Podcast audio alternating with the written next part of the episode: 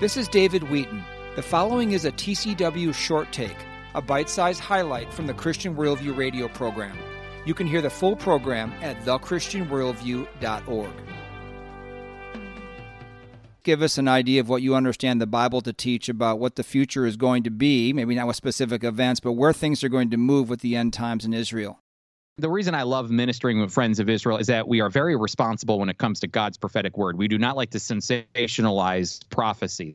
That's not our job. God's already written it in his word. We don't need to add to it. We don't often read the newspaper and then interpret Bible prophecy through it. But there are these instances that kind of begin to pop up and you go, okay, that's interesting. Well, I always like to say, we'll keep an eye on it and see what happens.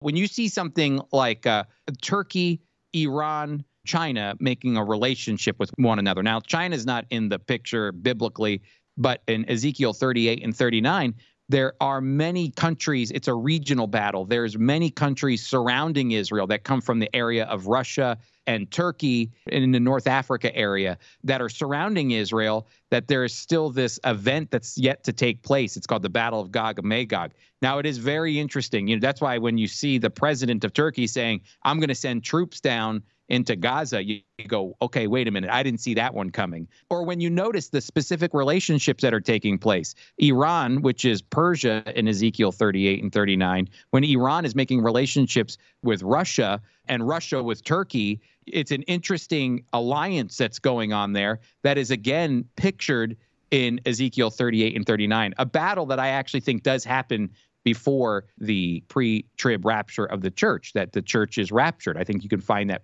pretty clearly in First Thessalonians chapter 4 that the church is caught up and we are not meant for God's wrath it says earlier in First Thessalonians 1:10.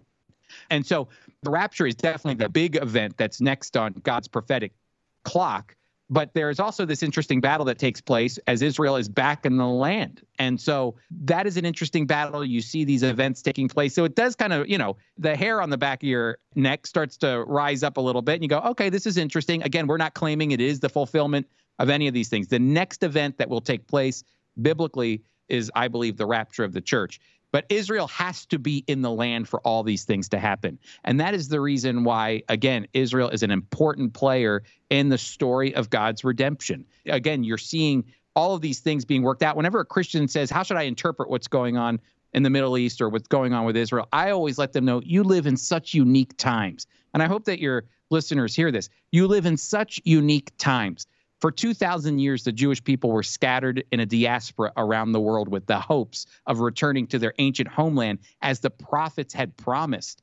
And now, as a result of 1948, they are back. And as a Christian, you live in a time period where you could get on an airplane at any moment and fly to the Holy Land and experience the land of Israel and see it for yourself with Jewish people returning to the land just as the prophets promised. That kind of stuff cannot be ignored. And so when you're seeing those events happening, and again, that constant tension in the Middle East and around the world, anti Semitism on the rise, I think we have to be responsible when it comes to God's prophetic word, not sensational, but also know we live in unique times. This has been a short take from the Christian Worldview radio program. To hear the full program and connect with this nonprofit radio ministry, go to thechristianworldview.org. I'm David Wheaton.